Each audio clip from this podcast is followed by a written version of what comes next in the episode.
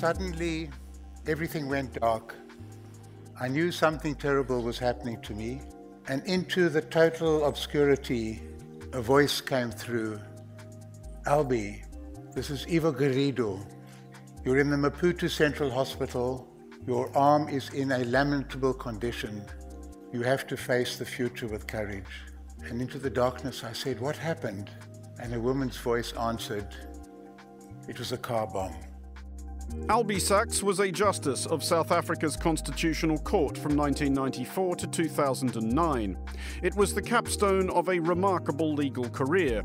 As a young lawyer in apartheid South Africa, he dedicated himself to defending people charged under race based laws until eventually imprisoned himself and forced into a decades long exile. In 1988, while living in Mozambique, he lost an arm and the sight in one eye when South African security services officers planted a bomb in his car. Albie returned to South Africa after apartheid ended and was appointed to his country's highest court by President Nelson Mandela.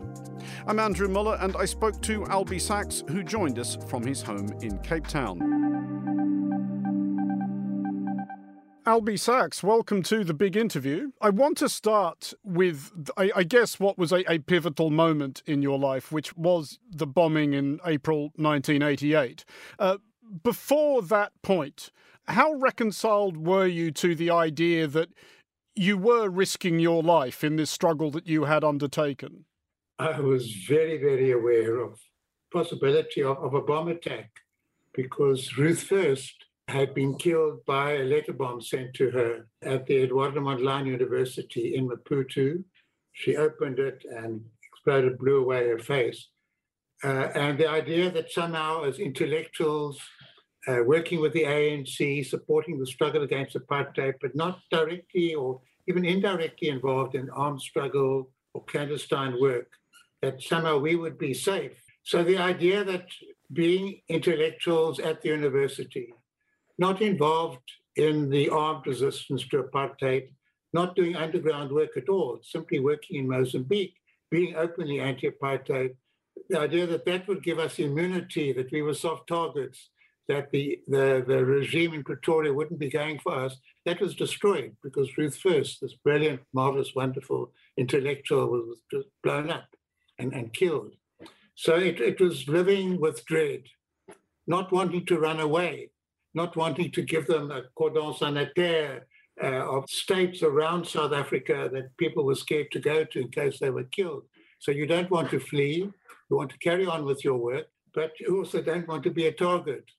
So I actually felt that my car would be an obvious place uh, and, and managed to get a very sophisticated alarm in America.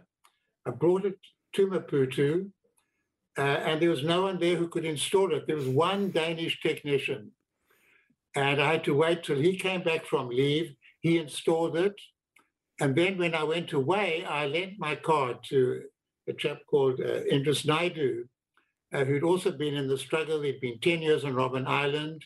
I'm away, let him use it. He used the car, and he didn't want to hand it back all dusty. Streets are very dusty there. So he hosed it down. And he hosed it so well that he disarmed the alarm system, and there was no one in Maputo who could fix it. Well, I carried on driving uh, and went down the stairs on public holiday. I'm relaxed. I'm going to take things easy for the morning, go to the beach, and boom. Uh, everything just went totally dark. I didn't know what was happening. I just knew it was something terrible. And I had that feeling that I was being pulled and I was going to be thrown into a car and taken to South Africa and thrown into jail there. And I had that sort of sensation of leave me, leave me. And I'm saying this in Portuguese, deixa me, deixa me, and in English, but I'm not shouting too loud. I'm a lawyer in a public place and I mustn't make a noise. I'm half aware of those sort of emotions. And then it's total darkness. And into this darkness, I hear a voice saying, Albie, you speak in Portuguese, uh, You're in Maputo Central Hospital. This is Ivo Garrido speaking to you. Your arm is in lamentable condition. You must face the future with courage. And I said into the darkness what happened, and a woman's voice said it was a car bomb. I fainted back into that obscurity, but with a sense of joy, I knew I was safe. I wasn't being kidnapped. But it was more than just safe. I'd survived. That moment that every freedom fighter is waiting for. Will they come for me? Will they come today? Will I be brave? Will I get through it? They tried to kill me and they'd failed. In that darkness, I wake up some time has passed. I can't see anything. My eyes are covered. And I'm feeling very light and joyous. And I tell myself a joke. It's an old joke about Hymie Cohen, who, like me, is a Jew. He falls off a bus and he gets up and he makes what appears to be the sign of the cross. And his friend said, Jaime, I didn't know you were Catholic. He said, what do you mean Catholic? Spectacles, testicles, wallet and watch. And I started with testicles seem to be in order. Wallet, my heart is okay. My head, if it's brain damage, that's very serious, is a crater, but okay. And watch, and I slide down, and it's only my arm. I've only lost an arm. And I felt quite joyous. And I had a total conviction as I got better, my country would get better. And that was 1988. And that's exactly exactly what happened. It transformed my life uh, in some ways in a quite wonderful way because in South Africa, in the struggle, banned, raided by the police, thrown into solitary confinement, sleep deprivation. By the time I left in 1966 to go into exile in England, I was very crushed, very crushed. And it took me a long time to get my courage back. And somehow this bomb seemed to blow away all that heaviness. It was really like, in that sense, a second birth. And then I wasn't afraid. I wasn't afraid if my friends called me bourgeois, which is a horrible thing to be in a people's movement. Let them call me bourgeois. So what? This is what I think. This is what I'm going to say. And it made me more confident, more assured, and somehow things connected up again and little things that would be a sign of bigger things didn't distress me as much as they'd done before. Do you have any feelings one way or the other now towards whoever planted it? I don't believe in higher powers. I don't believe in any kind of, of, of predestination. But I'm a judge, a new judge, working very, very hard, Constitutional Court in South Africa. The phone rings, and I'm told, reception here, there's a man who says he has an appointment to see you. His name is Henry. And I say, send him through. My heart's going boom, boom, boom, boom, boom, boom, boom. Henry had phoned me to say he was the one who'd organized the bomb in my car. He's going to the Truth Commission, and am I willing to see him before he goes? And I go to the door and I open it, and I look, this is the man who tried to kill me. And as we walked to my chambers, he's striding like a soldier. And I use my best judge's ambulation to slow him down. And we sit down, we talk, we talk, we talk, we talk. He tells me what a good student he was, how proud he is of his parents. He went into the army. He rose up in the ranks. He's boasting to me about becoming a senior in the hit squad to try to kill me. It was kind of weird. But he had the, I don't know, audacity or shame or curiosity to come and see me. We spoke, we spoke, we spoke, we spoke with a funny kind of strange bond. And eventually he told me about the bomb attack on me, that he dropped out at a certain stage of being postponed, but when it happened, he knew that he'd been responsible for planning it. And I said, as we stood up, Henry, Normally, when I say goodbye to someone, I shake their hand. I can't shake your hand. Go to the Truth Commission, tell them what you know, and who knows one day. And as we walk back to the security gate, he's not that proud soldier anymore. He's shuffling along. And I forget about him. And then time passes, maybe six months, nine months. I'm at an end of year party music is loud. And I hear a voice that says, Albie. I turn around. I can't believe it. It's Henry, the same guy. And he's got a huge smile on his face. Uh, and he says, I went to the Truth Commission and I spoke to Bobby and Sue and Farouk, people who'd been in exile with me, first name terms. And you said that one day, and I said, Henry, I've only got your face to say what you're telling me is the truth. And I put up my hand, I shook his hand. I almost fainted. He went away beaming. But I heard afterwards, actually, that he went home and he cried for two weeks.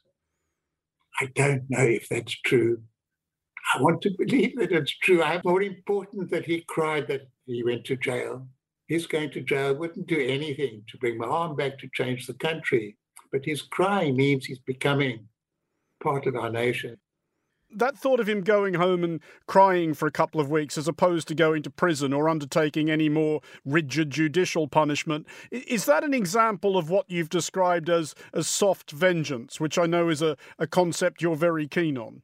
I don't know if i invented that concept and i'm very happy for other people to use it but it emerged not through reflection but through a kind of intuitive emotion which i think is the most powerful source of pronounced uh, important ideas. And I'm lying in my hospital bed at the London hospital and recovering. And I get a letter and I'm opening with my one hand and it says, Don't worry, Comrade Albie, we will avenge you. Signed, Bobby Naidoo. And I think, avenge me? We're going to cut off the arms. We're going to blind in one eye. Is that the country we're fighting for? If we get freedom, if we get democracy, if we get the rule of law, that will be my soft vengeance. Roses and lilies will grow out of my arm. And that was just an idea that came to me, not to, to fit in with any moral precept, but that's the country I want to live in. That's how I want to feel. That's something that gives me, restores my sense of worth and dignity, that it was not for nothing, that was part of something. Idealism, the risks that we took, the challenges that we met, the solidarity and comradeship we felt amongst each other was all part parcel of that kind of human program. Very, very powerful. And in the end, that proved to be much more powerful than the guns and the torture instruments and the lies and the disinformation of the regime that was well organized, well structured, very powerful in terms of munitions and instruments, but lacked that inner core of, of deep morality and justice, which is what we were fighting for. That triumph, though, of those victories were a very, very long time in coming. This, for you personally, at least, your part in this struggle was over 30 years. You were imprisoned, uh, you were exiled for decades, and then, of course, somebody tried to kill you.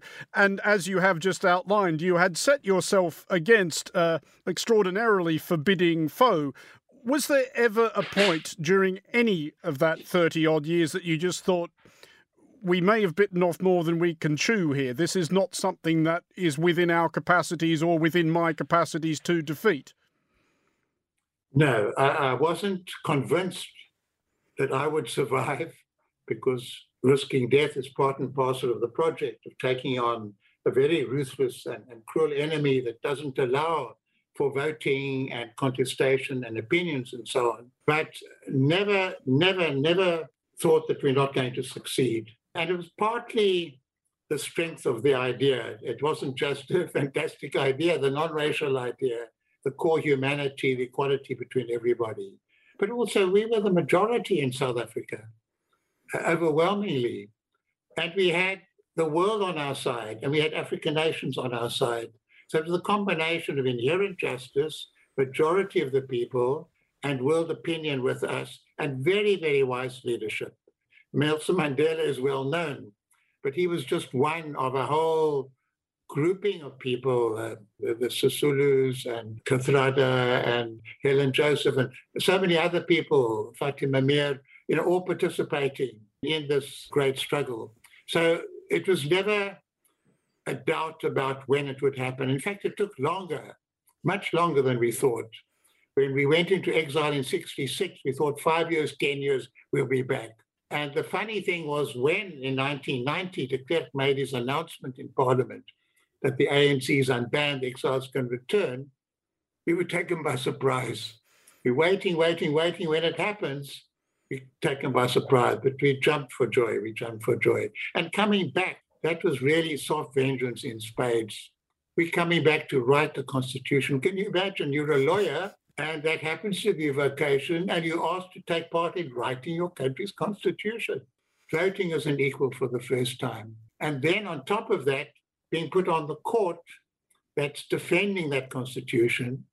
And if that's not enough, being on what we call the, the DACOR committee of the Constitutional Court, helping with the conceptualization of a beautiful court on the site of an old prison in Johannesburg, representing the swords into plowshares. A wonderful building emerges from that. It was like one layer of soft vengeance after the other, and far more empowering and significant and meaningful and much deeper than sending lots of people to jail when you think back to the very beginnings of this, and I, and I know that the, the struggle and the recognition of South Africa's fundamental injustices was something you inherited from your parents in many respects, but I'm always interested in that moment where a particular person decides not just that something is wrong and something should be done about it, because I think we can all do that, but that moment when a particular person decides I should do something about this. Was there a particular moment for you, or did it just sort of seem like what you were kind of, I guess, born to do? it was prenatal. I didn't stand a chance. uh, I was named after Albert Nzula, who had been in the Communist Party, been a trade unionist, who died before I was born. On my sixth birthday, my dad, Solly Sachs, who was the General Secretary of the Garment Workers Union, uh, sent, was during World War II, sent me a card. Albert, my son, may you grow up to be a soldier in the fight for liberation. So I didn't stand a chance. It, it was there. My mother would say, tidy up, tidy up, Uncle Moses is coming.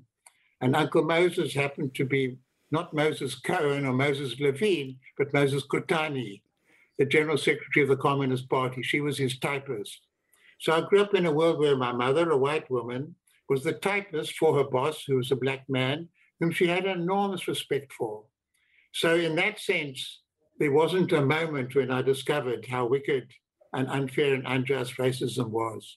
The thing for me, though, was I hated my parents assuming I would follow in their footsteps automatically. And it was only when I was 17 at university second year law student, strangely enough, it was through poetry that I became politically active, hearing lectures by an Afrikaans poet called Uys on a Spanish poet called Federico Lorca. I never knew they even had poets in Spain. I thought they just had bullfights.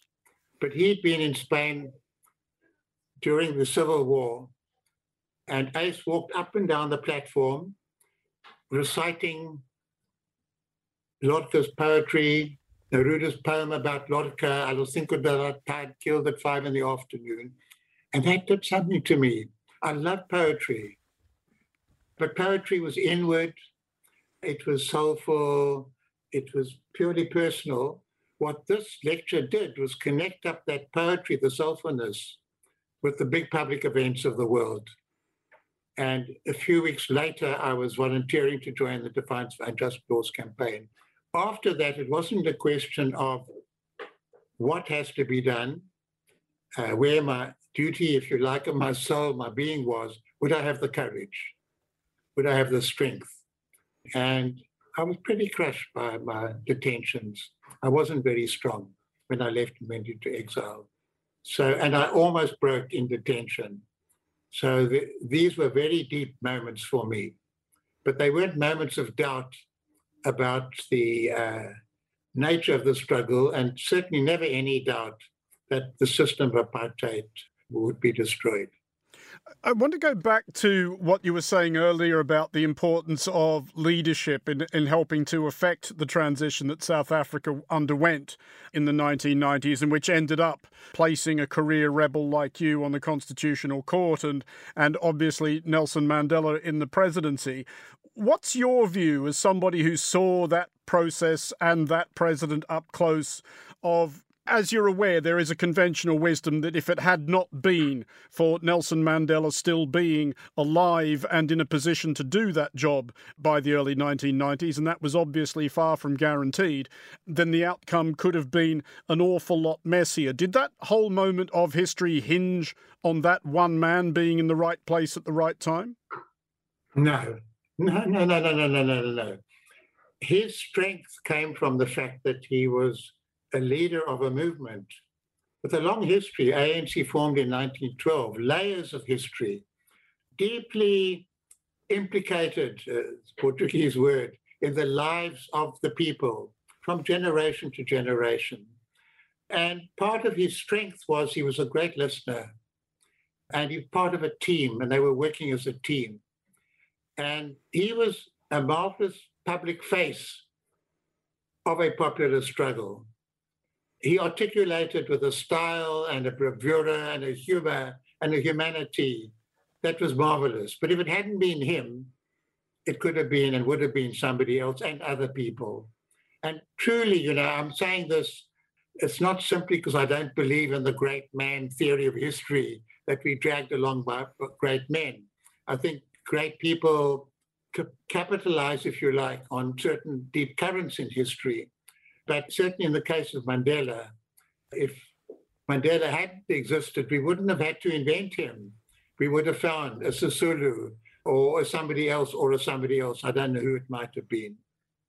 Are you at all disappointed by what the African National Congress has become since the 1990s? Did you hope that South Africa might have become a more, I guess, viable multi party democracy than it has become? The one thing we are good at, and I'm very proud of, is we have very viable multi-party democracy. The constitution is deeply entrenched. Elections are meaningful. They're free and fair. We've got a strong independent judiciary. If Parliament's not doing its work properly because they're conniving with the president, Parliament will say the president has duties. Parliament's job is to hold the president to account, and it has done that. It's not just theoretical. We've got a very lively press, a strong media. So we've got lots going for us. What we haven't got is equality. We're way ahead of where we were in those days. Visible signs of advance, but it's still a grossly unequal society. We haven't got personal security. People who go abroad, they say how fantastic it is. You can walk around at night as though it's the most amazing thing, particularly for women who feel that they can walk around freely at night anywhere in the city. We haven't got that security that we're entitled to. We've had layers of corruption, but we know about it because we don't take it for granted. We expose it, we denounce it. There are huge battles going on inside the ANC, outside the ANC, fierce contestation on exactly all these issues. So that's what gives me courage and strength. I happen to personally have a great admiration for our president, having worked with him on the writing of the Constitution. But it's not just dependent on one individual. And I might say I left the ANC when I wanted to be a candidate to become a judge. That's 1994. So I haven't attended a branch meeting. I haven't voted inside the organization, taken a stand as ANC for 27 years. But I follow what's going on. And I'm glad that we're exposing the corruption. I'm glad that we made aware of the inequalities. I'm glad that present in everybody's minds is the fact that we have millions of unemployed, that these issues are so upfront on the agenda. I'm sad that we haven't done more you know, we blame apartheid and correctly for institutionalizing, systematizing so many forms of division, separation, mentally and, and spatially and physically. but we've also been shooting ourselves in the foot. Uh, and my saying is, we've shot ourselves on the feet so many times, we've run out of feet to shoot ourselves in. In other words, don't blame it all on the past. Take responsibility for the mistakes and crimes, not only mistake, crimes that are being committed. But we've got a country. We can speak our minds. I can say what I like to you, and I can say what I like on South African Broadcasting Corporation or private services in South Africa. For me, these are very, very positive things. And I'm also meeting fantastic young people. Uh, it's hard. it's hard. We, we fought so hard, and we got a fantastic constitution that opens the way to change. It doesn't bring about change, opens the way. It hasn't been used as well it should be used. I like it that the gender consciousness has been so profound that thousands and tens of thousands of women marched in the streets to condemn gender based violence. And, I like the artistic forms of expression in the different media, particularly music, but not just music, in dance, in visual uh, art. We have a great contemporary art museum I have to be on the board of in Cape Town. It's world class. So, so you know, it's a country with vibrancy, uh, with energy, with people who are angry, but people who can laugh. Our biggest growth industry in recent years has been stand-up comedians. and that's really good for any country. So it, it's no accident that Trevor Noah can go and become triumphant with his humor in the United States of America. We're not simply importers of American humor, we're exporters of humor to, to America. Uh, and I say these things with, with conviction and with pride uh, because uh, it's a country, South Africa, with, with a lot of positive energy that's competing with the negative energy, with, with the failures, and with the crimes that have been committed. Albie Sachs, thank you very much for joining us on the big interview.